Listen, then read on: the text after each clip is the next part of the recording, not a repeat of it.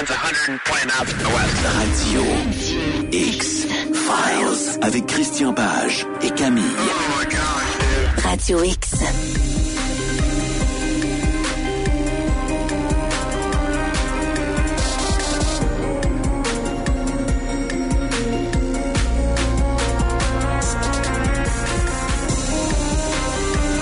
Je vous souhaite la bienvenue sur les ondes de Choix 98.1 Radio X. Bienvenue dans ce deuxième épisode de la nouvelle saison hiver 2024 des Radio X-Files. Et sans plus tarder, je lance euh, l'extrait sonore qui met la table pour le sujet de ce soir.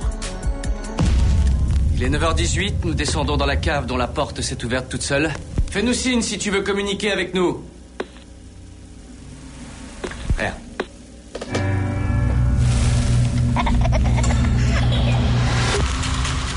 Mais vous êtes quoi au juste On est chercheurs en paranormal, chasseurs de fantômes. Mais on préfère être connu simplement en tant que Ed et Lorraine Warren.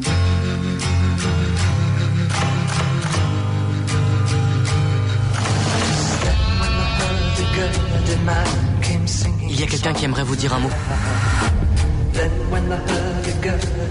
Il se passe des choses terribles dans ma maison.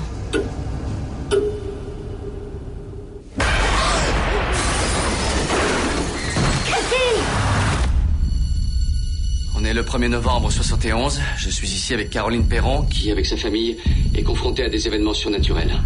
Tu captes quelque chose, chérie? Une chose affreuse s'est passée ici, Ed. Qu'est-ce qu'il y a? Tout ce que Lorraine sent, voit, touche est une épreuve très lourde pour elle. Un peu plus à chaque fois.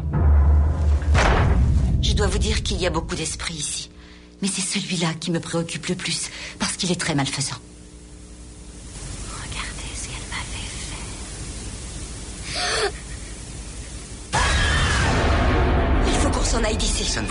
Cette entité malveillante s'est accrochée à votre famille. Mon père, on n'a jamais vu des choses comme celle-ci. Je viens avec toi. Non, je ne veux pas te perdre. Dans mes rêves, je vois une dame avec une chemise de nuit toute sale. Elle est debout devant le lit de ma maman.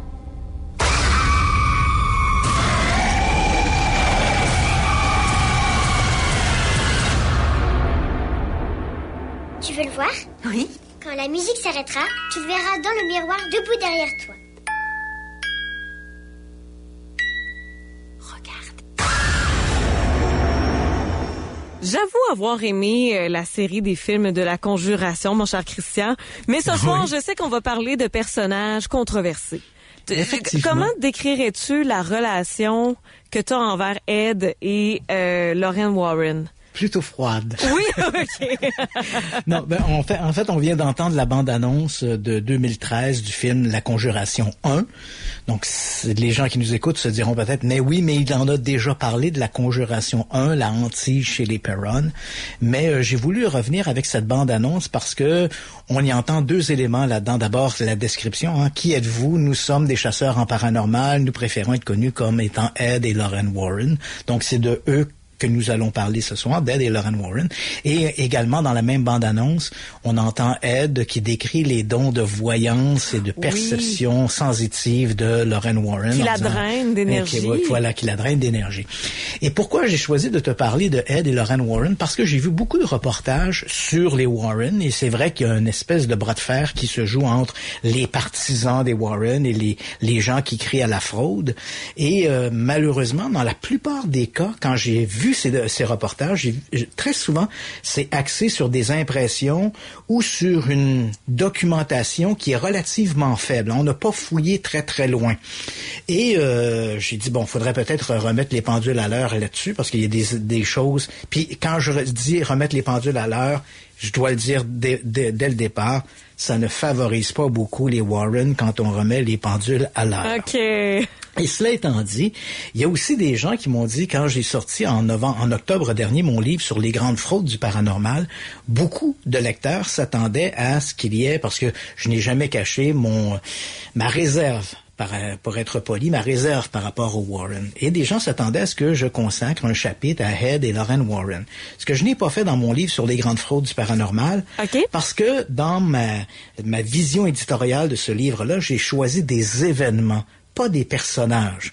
Donc le seul personnage qui est très au centre de l'une de ces histoires-là, c'est Bob Lazar. Mais Bob Lazar, j'ai analysé son discours en fonction d'un événement. Et cet événement-là, c'est j'ai travaillé sur la base de la zone 51 pendant quelques mois, euh, quelque part euh, dans les années 80. Et c'est cet événement-là que j'ai regardé. Est-ce que Bob Lazar a travaillé sur la zone 51? Est-ce que c'est possible? Quel est le discours qu'il qu'il tient à propos de ça? Qu'est-ce qu'on peut analyser Donc, c'était cet, événement-là.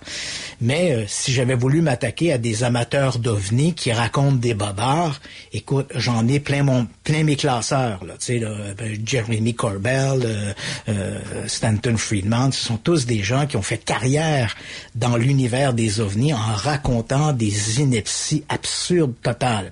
J'aurais pu aussi consacrer un chapitre à, Raël, hein, Claude Vorillon. Ah, ben oui. Parce que peut-être les gens vont seraient-ils étonnés d'apprendre que non, il n'a probablement pas rencontré des extraterrestres en 1973 dans le puits de la Sola.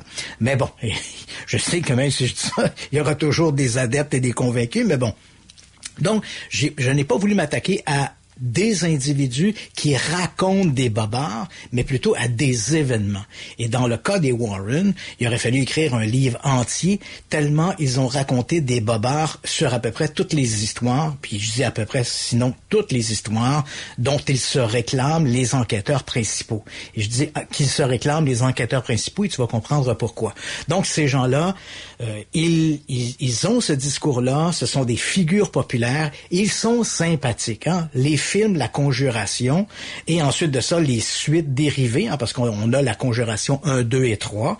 Et en même temps aussi, il y a quelques jours, on annonçait qu'il y aura une, conjur une Conjuration 4. Donc on va revenir aussi là-dessus sur la Conjuration 4.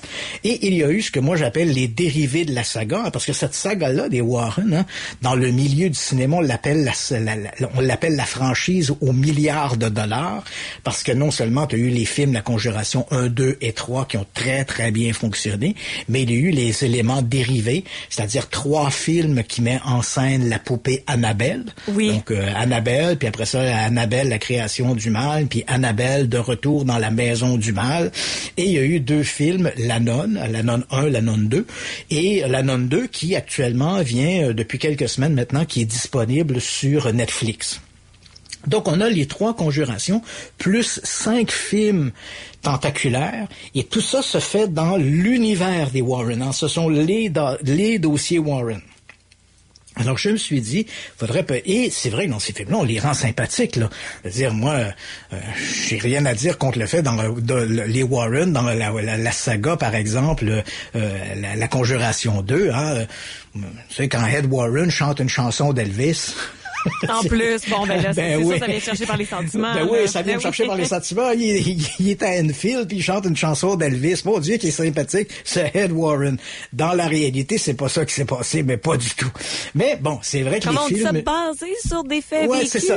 Oui, c'est ça. Et ça aussi, on va, on va en parler, hein, parce que ces films nous rendent sympathiques, ce couple-là, qui court comme ça, euh, euh, qui vont un peu partout à travers où les États-Unis, et même dans le cas d'Enfield, ils sont en Angleterre, où on court après les, les les esprits, les fantômes. Et ce sont euh, les comédiens nous nous renvoient l'image d'un couple sympathique, très préoccupé, très humain aussi. Hein, quand on les voit, par exemple, que ce soit dans la Conjuration 1, 2 ou 3. Le 3, c'est celui de la possession des Gladzel et de Hans Cheyenne Johnson, qui a assassiné un certain Alan Bono, qui est une histoire de procès. On va revenir aussi là-dessus. On va, on va essayer, je sais, je vais être un peu fouillis ce soir. Il y a tellement de choses à dire, on pourrait faire une série complète. Puis si on n'a pas le temps ce soir de tout passer, ben on se mettra ça pour une prochaine émission. On se fera une partie 2 parce qu'il y a tellement de choses à dire à propos des Warren parce que c'est une longue carrière. Hein. Ils ont commencé à s'intéresser aux phénomènes paranormaux dès la fin des années 40, début des années 50. Déjà en 1952, ils créaient la, la Société de recherche de la Nouvelle-Angleterre, la, nouvelle, la Société de recherche psychique de la Nouvelle-Angleterre. Donc tu vois, c'est une très très longue carrière et ils ils ont prétendu, selon des descriptions qu'ils faisaient euh, aux médias, hein, dépendamment, dépendamment si c'était à NBC ou à ABC, ils disaient pas la même chose. Mais bon, ils auraient enquêté. Et dépendamment si c'était en 1972 ou 1973, ils changent souvent leur histoire. Mais grosso modo, on estime qu'ils auraient peut-être, en tout cas de leurs propos, ils auraient enquêté sur plus de 2000, sinon même peut-être 4000. Puis dans d'autres cas, j'ai même lu 10 000 histoires de hantises et de phénomènes paranormaux. Donc, Qu'est-ce qui a commencé en premier, leur couple ou euh, leur métier? Le couple, le couple, on va revenir là-dessus. Donc, c'est- c'est tout ça qui nous rend à la fois les, les Warren sympathiques et tout ça, puis on a envie d'y croire. Et tu l'as bien mentionné, tous ces films-là sont présentés comme étant basés sur des histoires vraies. Et c'est, euh, je pense que je me répète, mais faut, faut être très prudent quand on voit cette histoire-là, Ouais. de baser ce- cette, cette notion-là, cette mention-là basée sur une histoire vraie. Euh, pour euh, pour les, la, la petite histoire, rappelons que c'est un, un truc que Hollywood a découvert dans les années 70. hein. Déjà dans les années 50, 60, même au milieu des années 70, on avait fait plein de films. Et quand je dis plein de films, là, dans mon domaine, là, le surnaturel, le fantastique, plein de films qui étaient basés, semble-t-il, sur des histoires vraies. Mais Hollywood n'avait pas compris, le pouvoir d'attraction qu'exerçait cette petite phrase d'après une histoire vraie. Le film L'Exorciste, hein, je le prends, je le cite souvent en, en référence, il est sorti en, en décembre 1973. C'est celui qui a créé le plus gros précédent, en fait. Oui, mais ce film-là n'a jamais, hein, me- contrairement à ce que les gens peuvent penser, ce film-là n'a jamais, mais jamais été commercialisé comme étant basé sur une histoire vraie. En fait, on a découvert qu'il était basé sur une histoire vraie parce que le scénariste du film, qui était aussi l'auteur du roman, qui, avait été publié un an plus tôt, William Peter Blatty, qui avait publié d'abord le livre L'Exorciste, mais comme l'auteur était également doublé d'un scénariste, hein, c'est à lui également qu'on a confié la tâche de prendre son livre et de le scénariser. C'est peut-être aussi pourquoi le scénario colle si bien au livre, parce que le scénariste et l'auteur sont, ex- sont exactement même- la même personne. Mais quand le film est sorti en 73, on, on savait pas que c'était basé sur une histoire vraie. C'est à partir du moment où le film a suscité tellement d'intérêt, on en parlait. Le film L'Exorciste, il faut le dire, en 73, c'est un film phénomène. hein. Il va marquer, là, on peut dire qu'il y a eu le cinéma d'horreur avant L'Exorciste et le cinéma d'horreur après L'Exorciste. Et il va tellement marquer cette génération que, évidemment, on en parle partout. On veut des entrevues avec William Friedkin, qui est le réalisateur. On veut des entrevues avec euh, Peter Blatty. Et c'est durant l'une de ces que Peter Blatty va dire, vous savez, ce film-là, qui est basé sur mon roman, n'est pas entièrement une invention. Et là, il raconte quelque chose que les gens ignoraient. Il dit, ben voilà, j'ai fréquenté euh, l'université de Georgetown, et alors que j'étais à l'université de Georgetown, qui est une institution qui était gérée par des jésuites, il dit, un des prêtres jésuites qui était là, m'a confié qu'il avait côtoyé euh, des prêtres dans les années 40, euh, début des années 50, et que ces gens-là avaient participé à un exorcisme.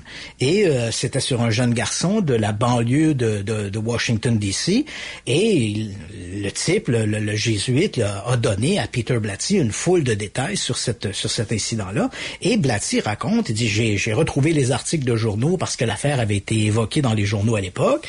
J'ai pris ces articles de journaux-là et ça, ça a été un peu le canevas qui m'a permis d'écrire le roman L'Exorciste. Alors là, les gens découvrent en lisant ces entrevues avec Peter Blatty que le film L'Exorciste n'est pas qu'une pure fiction. Il est quelque part basé sur une histoire vraie. Et à partir de là, Hollywood s'est dit, et, là on a vu l'intérêt que suscitait soudainement le fait que ce film-là pouvait être basé sur une histoire vraie. Et c'est dans la, la- foulée de l'exorcisme, donc les films qui vont suivre, on pense par exemple au film Amityville, hein, qui va suivre quelques années après, bon, euh, The et d'autres films qui vont marquer l'imaginaire dans le cadre des films d'horreur et fantastique. Et là, ces films-là seront ouvertement commercialisés comme étant basés sur une histoire vraie. Parce qu'on a compris, Hollywood a compris comment cette, cette petite phrase-là réussit à drainer l'imaginaire.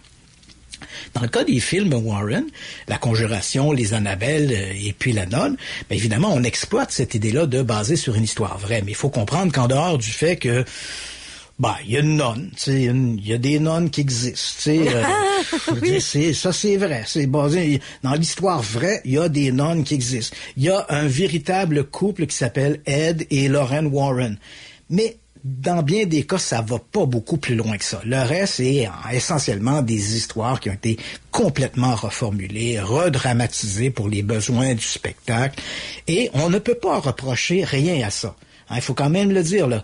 À partir du moment où on a bien compris que cette petite phrase-là ne sert, en fait, n'est un fait qu'un bonbon pour nous attirer dans la salle de cinéma, une fois qu'on a bien géré ça, on doit se laisser divertir par le film et je suis tout à fait d'accord avec toi. Les films que j'ai vus, La Conjuration, 1, 2, 3, entre autres, ce sont d'excellents films Ouais. d'horreur. Ça fonctionne très bien.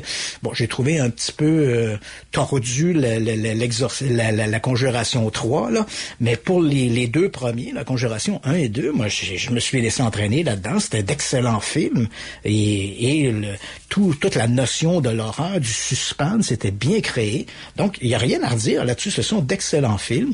Puis les films Annabelle, ben, le, premier Annabelle, le deuxième moins, mais le troisième, celui Le Retour à la maison du mal, là, qui se passe directement chez les Warren, avec la fille des Warren qui est aux prises avec euh, avec la poupée Annabelle, ce qui, soit dit en passant, est une impossibilité, parce que quand les, les Warren ont ramené Annabelle à la maison, en 1971, leur fille était déjà adulte, était rendue à 25 ou 26 ans. Là.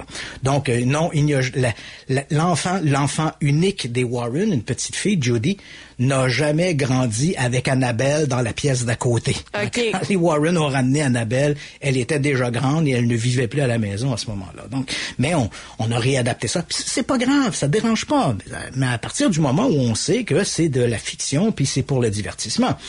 Évidemment, quand on regarde sur les médias sociaux le combat qui se fait entre les gens qui défendent les Warren et les autres, c'est que bien souvent, les, les, les partisans des Warren, les apôtres des Warren, se réfèrent presque essentiellement aux films et à quelques entrevues qu'ils ont vues à la télé ou à la radio, euh, qu'ils ont entendues à la radio, qu'ils ont vues à la télé, et dans lesquelles, évidemment, les Warren paraissent toujours très sympathiques et on se donne pas la peine d'aller fouiller un peu plus loin pour découvrir que finalement, il y a peut-être anguille sous roche à bien des, à bien des niveaux.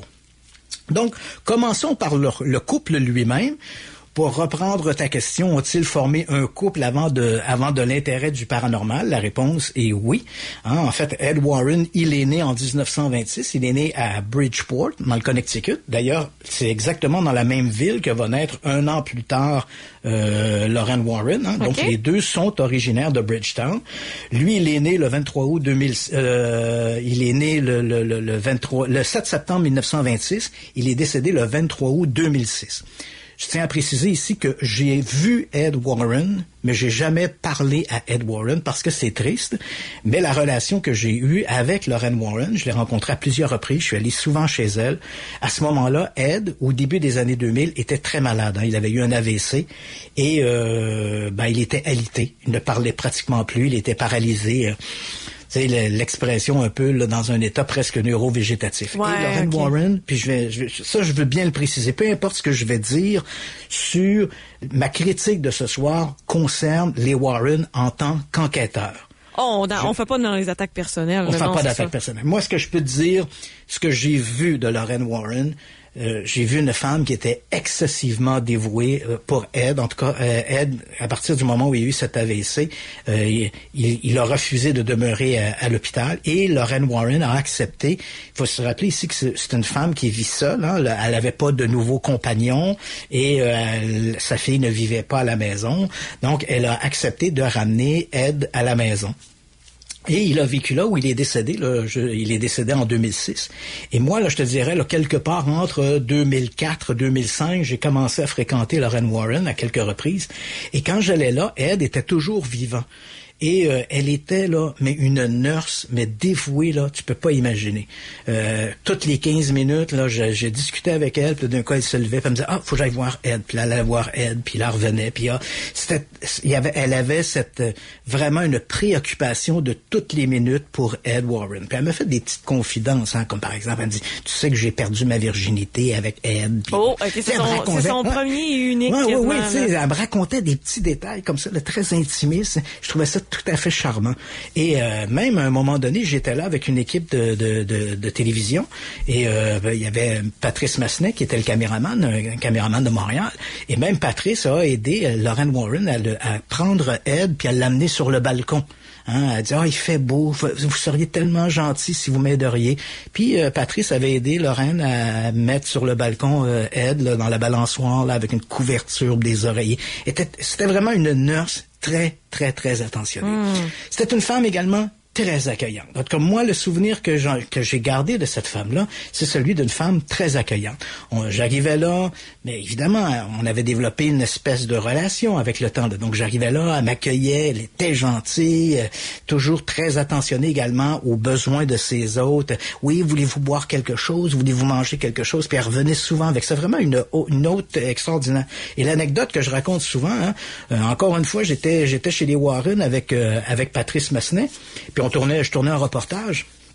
Et là, à un moment donné, elle se met à- on parlait, on, on, on couvrait l'affaire de Maurice Thériault, une, une histoire Ouais. de possession diabolique sur laquelle je pourrais revenir. Et là, à un moment donné, je discute avec elle. Et là, euh, là, j'ai dit bon, ok, euh, on, on veut voir les dossiers. Vous avez filmé l'exorcisme, ouais, bon.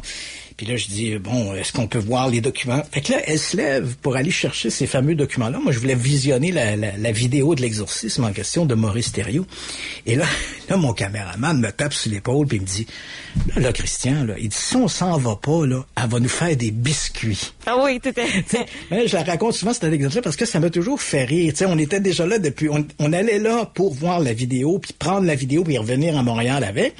C'était une, une visite qui devait durer 30 minutes, puis ça faisait de- deux heures qu'on était là, puis elle nous racontait des Elle histoires. va vous garder à coucher sur le divan elle va vous... là, hein, à un moment donné, il faut, il faut quitter. Donc, mes critiques aujourd'hui concernent les Warren en tant qu'enquêteurs du paranormal et le tort qu'ils ont fait à ce domaine-là Devant les faits. devant les faits, en s'appuyant sur des faits vérifiés et vérifiables, non pas d'attaque personnelle sur les individus. Je n'ai pas connu Ed Warren, donc les seuls commentaires personnels qu'on peut avoir sur Ed Warren, ce sont les gens qui l'ont côtoyé, qui disaient que dans la réalité, il était pas si sympathique qu'on le voyait à l'écran, puis tout ça. Bon, je sais pas, je ne l'ai pas côtoyé à ce moment-là. Lorraine Warren, dans la vie privée, elle était une femme tout à fait charmante. Donc, cela étant dit, comme je l'ai dit, lui, il naît le 7 septembre 1926 à Bridgeport. Euh, il va, il, il prétend, parce que encore là, il faut faire toujours la distinction entre ce qu'il prétend et les faits vérifiables. J'ai entendu souvent des gens dire Ed Warren a grandi dans une maison hantée et à l'âge de 5 ans, il a vu une espèce de sphère lumineuse avec un visage dans cette sphère lumineuse. Et son père était policier donc il en a parlé à son père et son père lui a dit écoute Ed, faut pas que tu crois ces affaires-là, il y a toujours des explications rationnelles. Et après ça ben Warren va souvent dire je suis un très très grand sceptique, j'ai grandi avec un père policier sceptique Poète, poète, poète. Ça, c'est ce qu'il dit. hein. Il faut savoir qu'à peu près tous les éléments biographiques que l'on connaît des Warren nous vient d'un livre qui s'appelle The Demonologist, qui a été écrit en 1980 par un certain euh, Brittle. Et les Warren, c'était des fins renards. S'ils avaient écrit leur propre autobiographie, on aurait pu dire, ben, ils disent, ils peuvent dire n'importe quoi, c'est une autobiographie. Mais le fait qu'ils avaient engagé, sans mauvais jeu de mots, un ghostwriter, qui était Brittle, ils pouvaient Brittle pouvait, en fait, tout le livre était une dictée. Mais le fait que le livre était écrit par un autre auteur que eux, on avait l'impression que c'était plus objectif puisque l'auteur n'était pas les Warren. Donc, on, présumait d'emblée que l'auteur avait enquêté sur les antécédents des Warren, leur jeunesse, leur enfance, etc. Ce qui n'est pas vrai. Brittle n'a jamais, mais jamais fait de recherche sur l'historicité des faits que les Warren lui ont rapportés. Donc, quand on raconte les événements de l'enfance ou de le début de la vie adulte des Warren, il faut toujours se rappeler que c'est ce que eux racontent. Et il n'y a aucun témoin autre que eux qui peut dire ça. Donc, quand on dit Ed a grandi dans une maison hantée, une sphère, une, une madame dans la boule de lumière, une espèce de sorcière, ça c'est lui qui raconte ça, puis il le raconte à Brittle 30 ou 40 ans après les soi-disant faits. On n'a aucun moyen de vérifier ça. Mais bon, c'est ce qu'il raconte. Quant à Lauren Warren, de son vrai nom c'est Lauren Rita Moran, euh, elle naît le 31 janvier 1927, elle aussi à Bridgeport, au Connecticut. Et encore une fois, hein, on entend souvent lorsque les gens parlent des Warren, dire oui, Lauren s'est découvert euh, des dons de médium très jeune. Et l'anecdote qu'on raconte, c'est elle a 7 ou 8 ans. Les deux, d'ailleurs, faut le préciser, ont grandi dans des environnements très religieux. Les parents étaient très catholiques, très croyants. Donc, Lorraine Warren, selon ce qu'on raconte, c'est, euh, elle grandit dans un environnement très croyant, très catholique. Elle fréquente un collège pour jeunes filles. À l'âge de 7 ou 8 ans, elle va se découvrir des dons de voyance et elle va confier à une des religieuses, parce que c'est un, un, un, centre d'enseignement religieux, elle dit, un établissement religieux, elle dit à une des, des, des enseignantes qui est aussi une religieuse, elle dit, parfois, quand je regarde les gens, je les vois entourés de lumière. Et parfois, leur lumière est encore plus grande que la lumière de la sœur supérieure. Avec l'aura, là. Hein, ouais, et, euh, bon, elle savait pas à ce moment-là qu'on appelait ça l'aura, mais c'est ce qu'elle raconte. Et là, euh, la, la sœur lui aurait dit, ne dis pas ça, c'est pas gentil, c'est le diable, bon, etc., etc.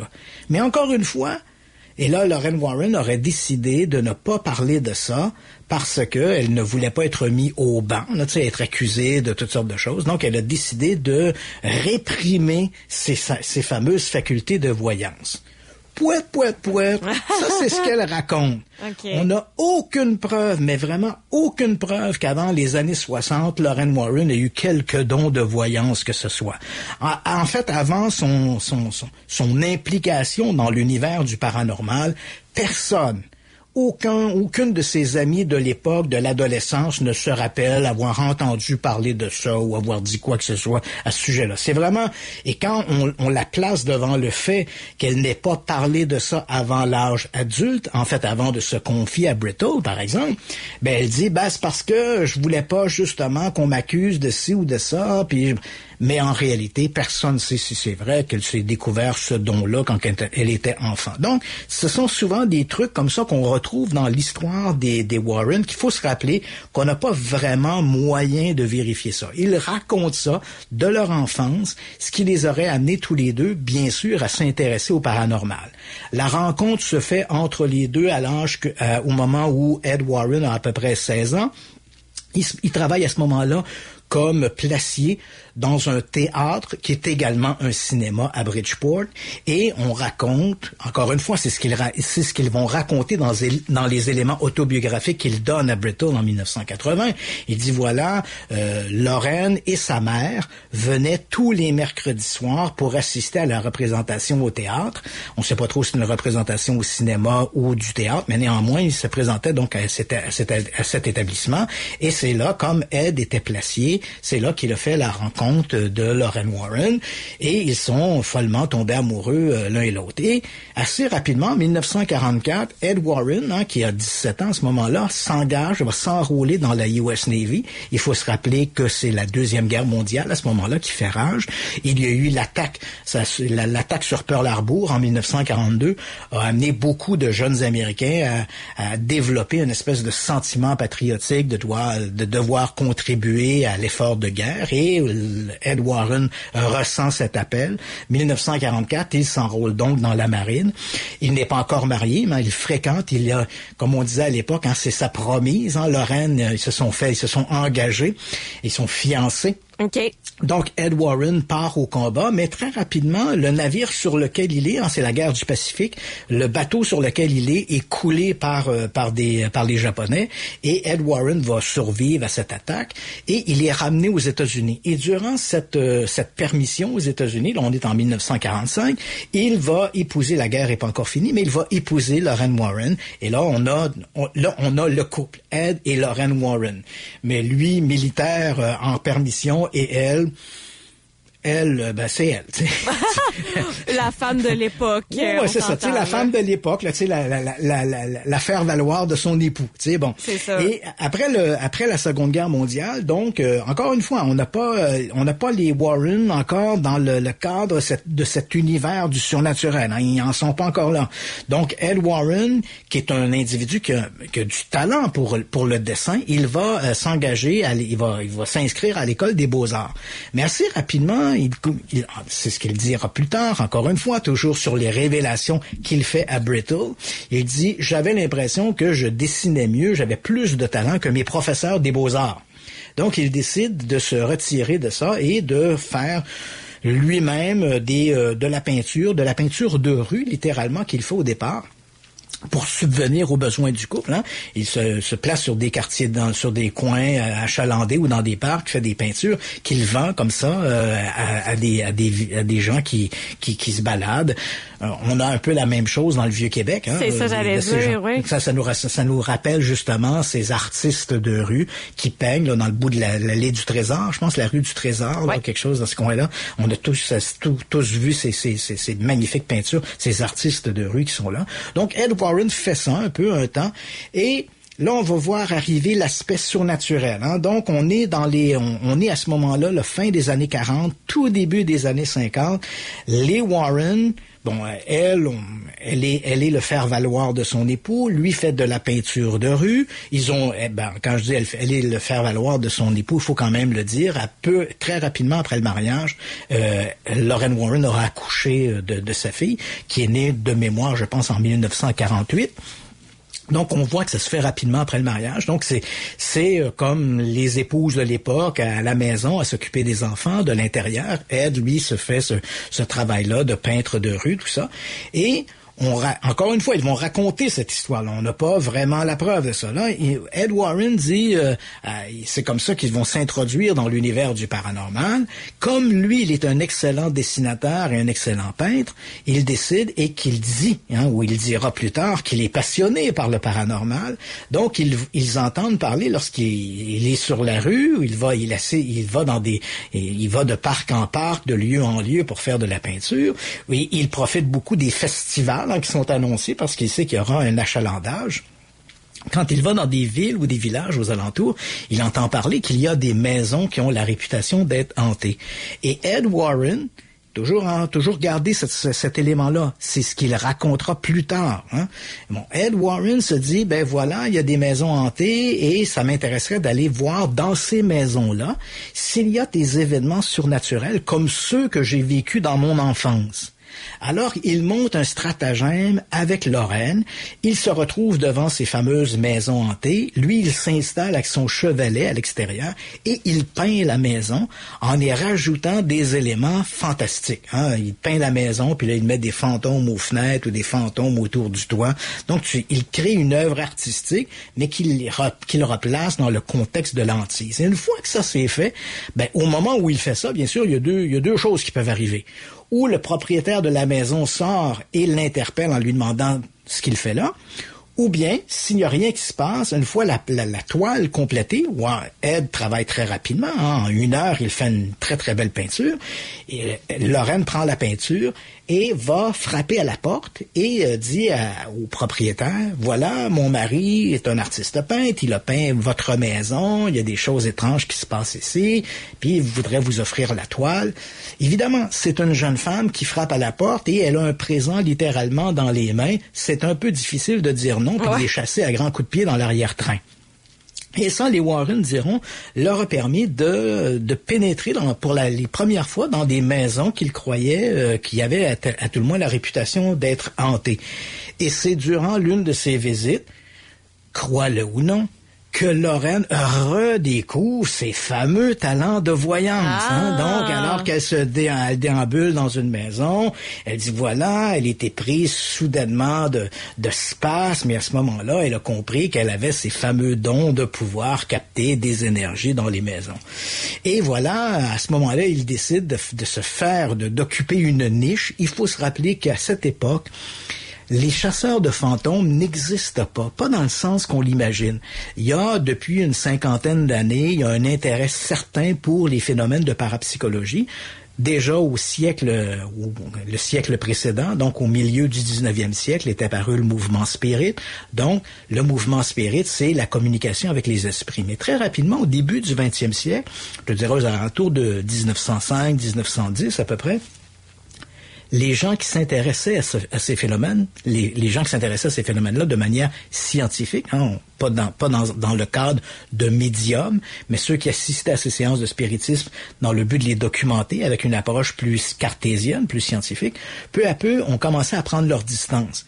Et peu à peu, cet univers-là s'est séparé en deux. Il y a ceux qui continuaient de s'adonner au spiritisme, qui parlaient avec les esprits, et même on a vu une, une religion aînée de ces, de ces croyances-là, le spiritualisme. Ouais. Et de l'autre côté, les scientifiques qui, eux, euh, avaient à peu près acquis la certitude, et surtout dans la foulée des, euh, un petit peu plus tardivement, là, aux, dans, alentours de- des années 20, avec des types comme Harry Houdini, qui dénonçaient le spiritisme comme une fraude, ben, il y avait quand même des scientifiques qui se disaient, bon, OK, peut-être que la médiumnité, peut-être que les, les, les, les, les tables tournantes, les fantômes, peut-être que ça, c'est une fraude. Mais plusieurs d'entre eux disaient, il y a quand même des phénomènes étranges pour lesquels on n'a pas d'explication et que la fraude n'est pas toujours la meilleure explication. Et on va voir apparaître les premières véritables recherches dans le domaine de la parapsychologie. Et dans ces domaines de la parapsychologie, on s'intéresse évidemment à la perception extrasensorielle, la voyance, la, télékinésie, donc le pouvoir de l'esprit sur la matière.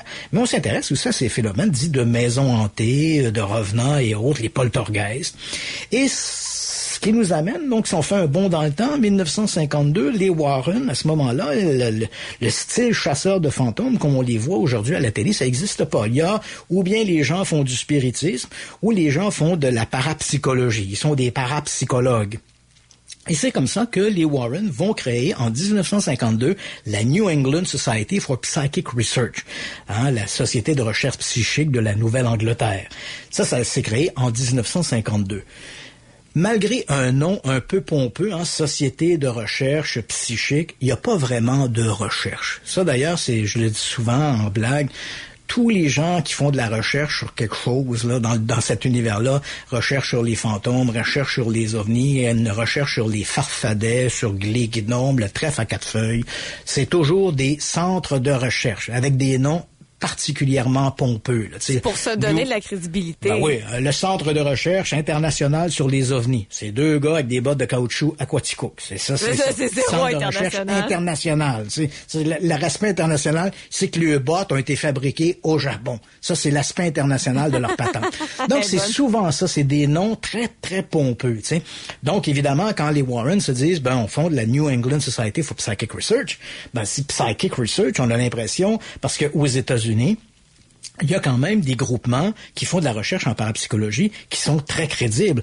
On pense par exemple à la Société de recherche parapsychologique de l'Université de Durham en Caroline du Nord, euh, qui est dirigée par euh, euh, c'était c'était euh, George Owen, euh, oui c'est ça, George Owen qui non c'était pas George Owen, c'était euh, Rhines, Robert, c'est ça, et, Rhines qui dirigeait ce- cet institut-là, qui était une- un, centre de recherche excessivement sérieux. Et la- en Angleterre, à la fin du 19e siècle, avait vu apparaître la Society for Psychical Research et qui avait développé là, dès le début, dès la fin du 19e siècle, une, une filiale euh, américaine qui était le American Society for Psychical Research. Et ça, ça regroupait vraiment des scientifiques avec des formations académiques et on faisait de la véritable recherche. Donc, quand les Warren décident de créer la Society for Psychic Research, ben, pour le public en général, c'est une société supplémentaire qui fait de la recherche en parapsychologie. Ce qui n'est pas du tout le cas des Warren. Hein. Ils ont beau prétendre que l'organisation compte des dizaines de scientifiques, de chercheurs. Ça, c'est de la frime. Ils vont être au cours de leur carrière de chasseurs de fantômes. Ils vont de temps en temps être entourés de gens qui vont collaborer avec eux, mais c'est rarement des gens qui ont des formations scientifiques ou s'ils ont des formations particulières ou académiques, c'est en dehors des centres d'investigation. Hein. C'est beau dire, euh, on a le docteur machin, mais tu sais, si le docteur, il est docteur en architecture, je vois pas vraiment à quoi ça peut inter- intervenir dans un cas de possession diabolique. Là. Tu, sais, tu comprends? Donc, il faut se méfier de ça. Les, les titres aux États-Unis, là, doctor ou PhD, là, on a ça un peu partout. Ouais. Donc, ils s'entourent de gens un peu comme ça. Ils s'entourent également, ils ont besoin aussi de jeunes qui sont des collaborateurs, qui participent avec eux, qui qualifient de chercheurs. Mais ces chercheurs-là, ben, tu sais, c'est un jeune de 22 ans qui est excité quand il entend le mot Donc, il faut quand même relativiser un peu tout ça. Donc, il crée cette société en 1952. Mais cette société-là, c'est d'abord et avant tout un, un, groupe de chasseurs de fantômes. Et ça, à ce titre-là, il faut quand même donner à César ce qui est à César. Cette niche-là n'existe pas. Les Warren vont l'inventer. Hein. Ils inventent le style chasseur de fantômes. Ça n'existe pas. Donc, ils sont véritablement... Et avant eux, c'est drôle parce qu'en Angleterre, il y avait eu, euh, dans les centres de recherche, il y avait quelques bonhommes, quelques chercheurs qui s'étaient qualifiés eux-mêmes euh, de chasseurs de fantômes. Hein. Il y avait notamment un type en Angleterre qui s'appelait Harry Price, qui s'est fait énormément connaître pour des hantises dans un presbytère, le presbytère de Borlée, qui lui-même a écrit un ouvrage qui s'appelait Ghost Hunter, un hein, chasseur de fantômes. Et ça, c'était chasseur de fantômes bien avant les Warren et bien avant les émissions de télé. Mais c'était pas comme le bon moment. Tu le timing était pas là. Même si c'était donné le titre de chasseur de fantômes, pour la presse, pour les gens, ça restait un parapsychologue, un chercheur en parapsychologie. Les Warren arrivent comme au bon moment et ils créent cette nouvelle étiquette du chasseur de fantômes. Donc, on est à ce moment-là en 1952. Entre 1952 et 1965, les Warren vont participer à différentes enquêtes.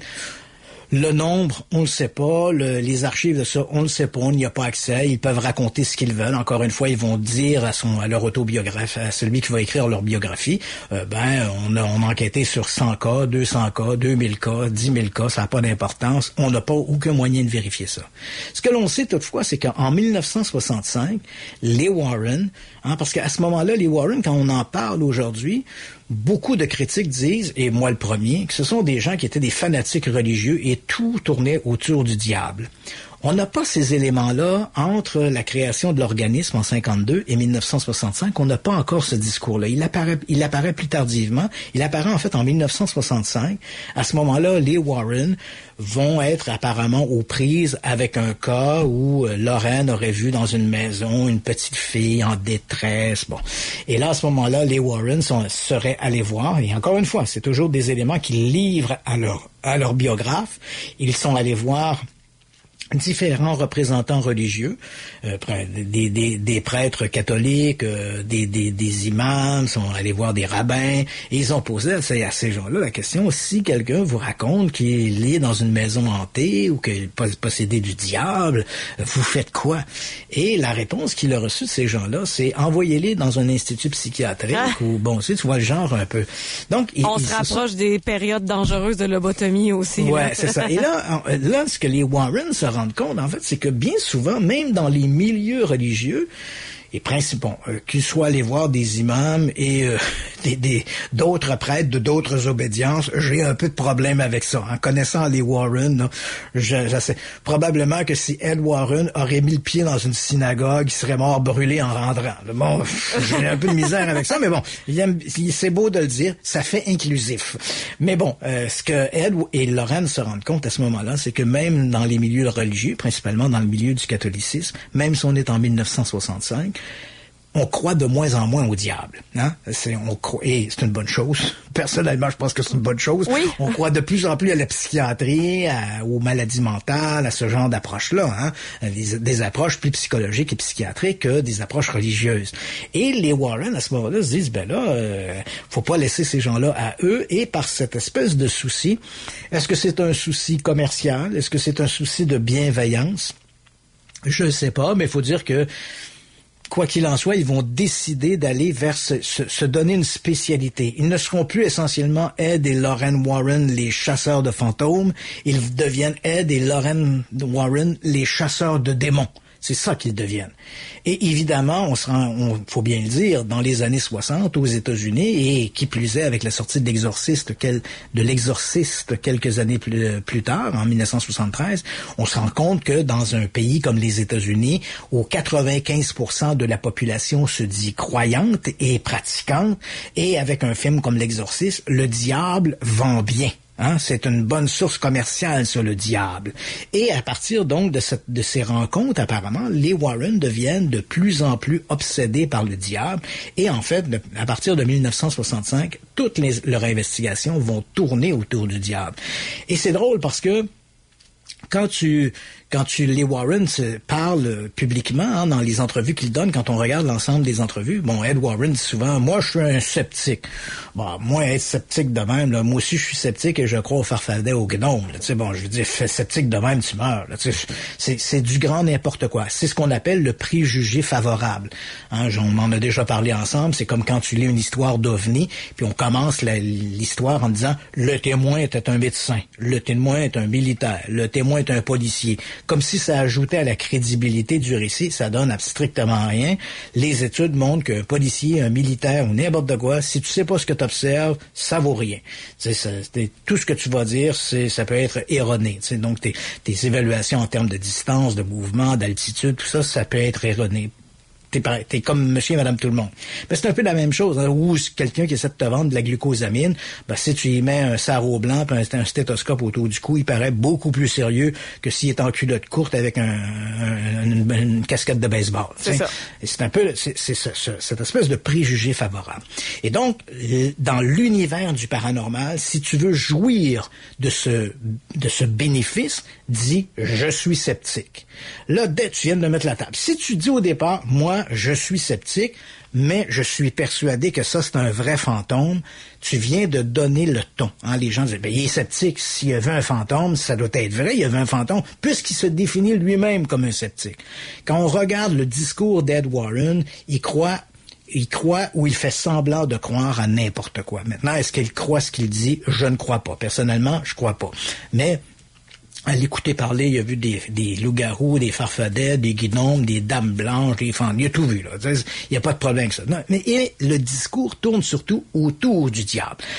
Et ça, c'est un peu amusant parce que ça devient un billet de confirmation. C'est-à-dire que les Warren, hein, puis j'ai souvent fait la blague, je dis les Warren, c'est un peu comme les Batman et Robin du surnaturel. Eux, quand ils sortent de la Warren Cave, c'est jamais pour aller battre, aller se battre avec le vilain de second ordre. C'est toujours pour aller se battre avec le diable, Satan, Belzébuth. C'est toujours le top niveau. Là. C'est, c'est, c'est, vraiment le, le super, le, le Le dynamique boss, tandem. comme en jeu vidéo, là. Ouais, c'est ça. C'est, ouais, voilà, l'exemple, c'est ils- eux autres, ils ne sortent que pour aller voir le boss. C'est donc les Warren, et c'est amusant parce que tu sais, ils, ils, font pas vraiment de recherche, euh, même si l'organisation s'appelle Centre de recherche psychique, là, ils en font pas. Quand ils sortent, ils sont déjà au départ convaincus, hein, c'est un billet de confirmation, ils sont déjà convaincus que monsieur et madame tout le monde sont aux prises avec un démon. Hein. Ils ont même pas encore mis les pieds dans la maison, ils savent déjà que c'est un démon. Là. Évidemment, ils vont colliger l'information dans le but d'aller vers ce sens, dans ce sens-là. Et évidemment, ils entretiennent les gens qui vivent dans ces maisons-là avec cette espèce de délire de c'est le diable, c'est Belzébuth. Et si ces gens-là posent la question, mais comment le savez-vous?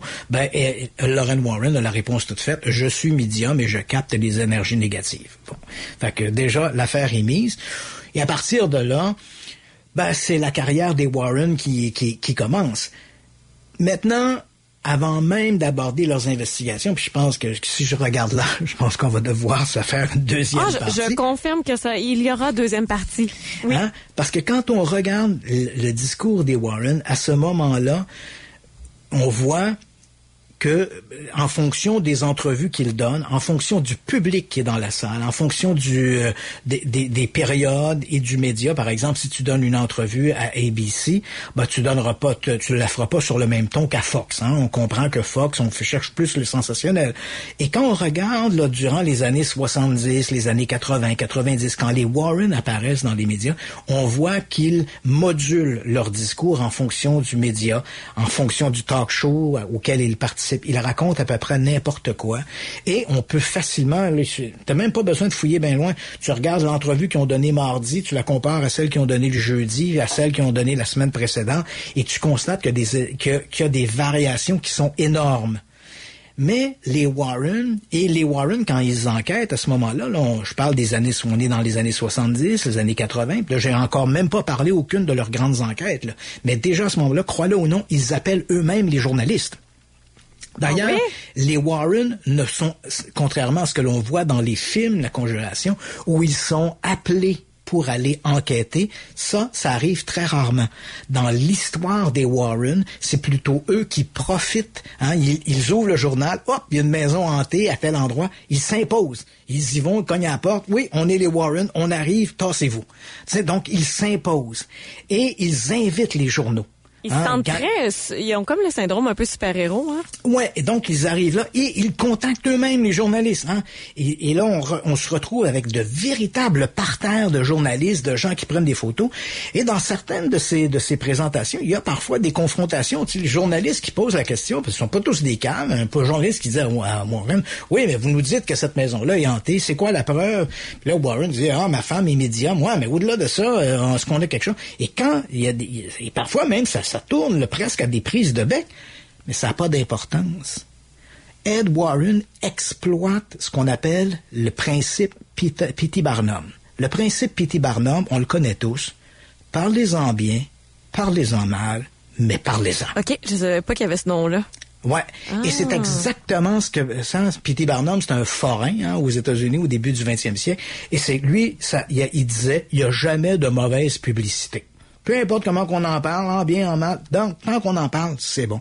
Et les Warren exploitent cet élément-là. Et même dans l'univers du paranormal aujourd'hui, hein, il y a plein de gens qui sont guidés comme ça. Ils se disent, ben, peu importe si je raconte des histoires d'enlèvement extraterrestre, je le sais qu'il y a plein de gens, il y a 50 des gens qui vont dire il est complètement crackpot. Il y a un autre 25% de gens qui vont dire ça n'a pas de bon sens, mais il y a un 25% de gens qui vont dire hey, c'est bon ça, j'adhère à ça.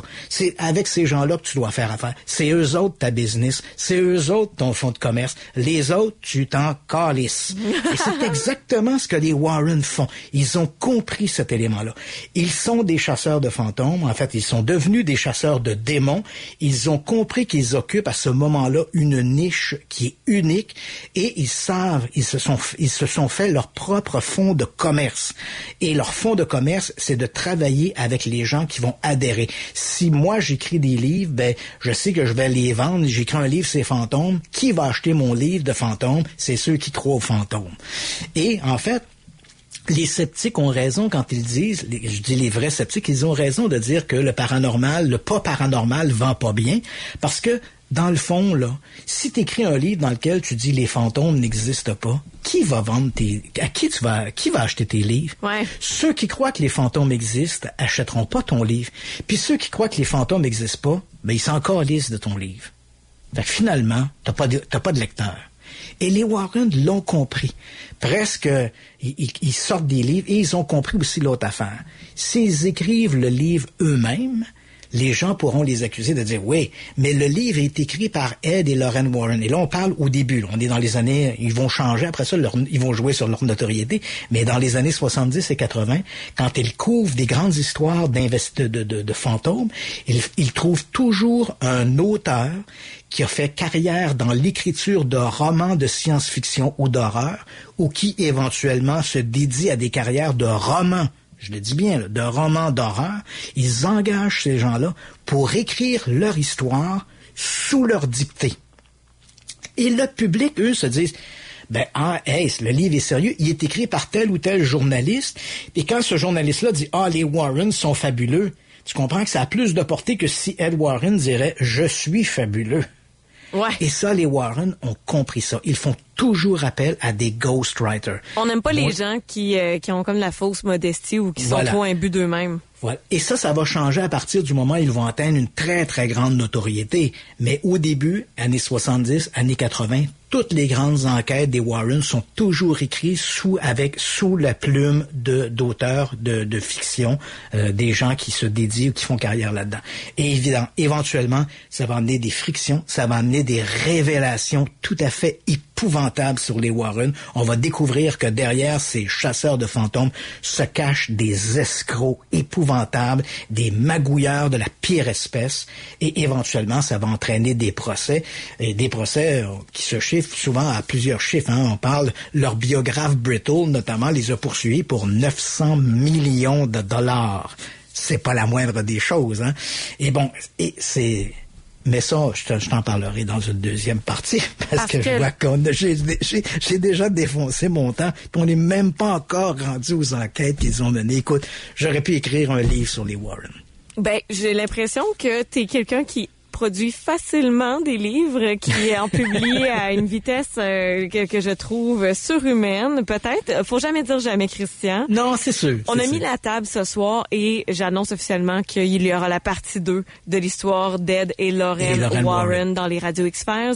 La semaine prochaine, on se garde du temps pour euh, une nouvelle qui est sortie cette semaine Oh, qui et- peut euh, renverser, euh, je, je veux pas dire le cours de l'histoire, c'est peut-être un petit peu euh, euh, euh, mais comme phrase, mais, euh, mais qui peut changer, euh, en porter, en fait, être le point d'orgue d'un des plus grands mystères de l'aviation, c'est la disparition d'Emilia Earhart. Mais ça, je t'en reparle la semaine prochaine dans notre émission sur les énigmes de l'histoire. à vendredi prochain. Aux auditeurs, euh, bon week-end. Et oui, nous sommes en direct. Nous étions en direct ce soir et la- les meilleurs moments, en fait, de l'intégrale de l'émission sera disponible dans les prochaines minutes au radiox.com et vous pouvez également nous réécouter sur toutes les plateformes de podcast. Christian, merci encore pour ce soir et Ça on se dit à la semaine prochaine. À la semaine prochaine. Ciao. Bye bye.